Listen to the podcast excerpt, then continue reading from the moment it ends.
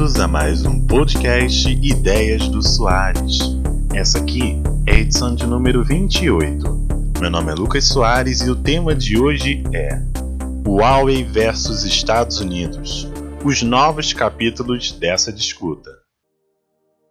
A Huawei começou o ano com uma intenção clara, a de sobreviver em meio ao boicote dos Estados Unidos Lá no comecinho de janeiro, quando o coronavírus ainda não era um problema global ou de conhecimento do grande público, a gigante chinesa iniciou o ano temendo novas investidas dos Estados Unidos contra os seus produtos.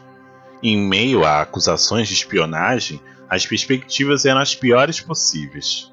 Bom, o cenário não mudou muito, mas a empresa vem sobrevivendo. Em março, ela reportou um crescimento de 19% em suas vendas de produtos móveis e de outros produtos. Vale lembrar que, com outros produtos, eu falo sobre investimentos na rede 5G, segmento em que ela é líder em tecnologia. Mas em maio veio mais um capítulo dessa disputa com os Estados Unidos, que bloqueou o fornecimento global de chips para a gigante chinesa. Mas a Huawei já estava preparada e vinha formando um estoque desde 2018, o que pode ajudar a empresa a sobreviver por alguns meses. Só que a treta tá tão complicada que a Huawei tem outro problema para resolver. Nos processadores feitos para smartphones, ela usa uma arquitetura própria chamada Kirin. Esses processadores eram feitos pela TSMC, que deixou de fazer negócios com a chinesa por medo de sofrer boicote dos Estados Unidos. Afinal, ela tem clientes importantes, como a Apple, por exemplo. Como resultado disso, a Huawei deve começar a trabalhar com os processadores da MediaTek, que tem origem em Taiwan e por isso está livre para fazer negócios com a Huawei, né? Tá tudo certo, né, gente? Não, não, não, não. Errado. A situação se complicou aí também. A MediaTek está com medo de fazer negócios com a Huawei, investir horrores nas máquinas e no final se ver proibida de fazer negócios com os chineses. Situação difícil, hein? Mas agora vamos falar do contra-ataque.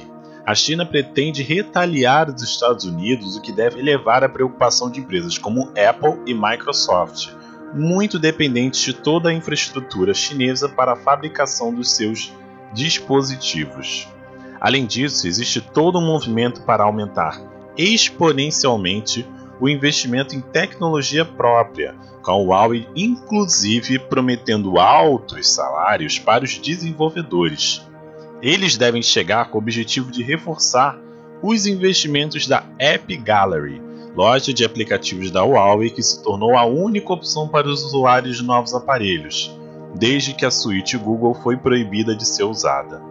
Isso sem contar com a SMIC, empresa chinesa que está recebendo altos aportes do governo para fabricar chips e processadores. Bom, de qualquer forma, essa treta ainda vai render muito, e é bom ficarmos atentos, Afinal, os impactos devem ser sentidos por todos os consumidores de todas as marcas.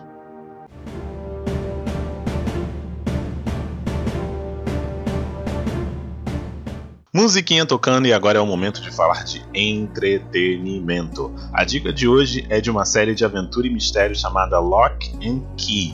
A série fala sobre a família Locke, em específico a história dos três filhos que tiveram que se mudar após a morte do seu pai. Na nova casa, eles descobrem os poderes das chaves mágicas, que têm diversas habilidades que são descobertas ao longo dos episódios. Tenho que confessar para vocês que o que me chamou a atenção primeiro foi a participação do ator Conor William. Para quem não conhece e não sabe quem ele é, ele ficou muito conhecido pela sua participação da série Fallen Skies, que teve a sua última temporada lançada em 2015. Bom, voltando para Lock and Key, ela é uma série que é aquele tipo de aventura bem teen, que tem saído muito, principalmente nos serviços de streaming. O mais legal é que os efeitos especiais são bem feitos e a trama é toda amarrada, deixando o fim aberto para uma já confirmada segunda temporada. Lock and Key é uma série original Netflix e todos os episódios estão disponíveis na plataforma. Então é isso, pessoal. Esse foi mais um podcast Ideias do Soares. Ele está disponível em todas as principais plataformas de podcasting. Acesse também o blog www.tecnoexplore.com.br para mais informações sobre tecnologia e curiosidades. E até a próxima!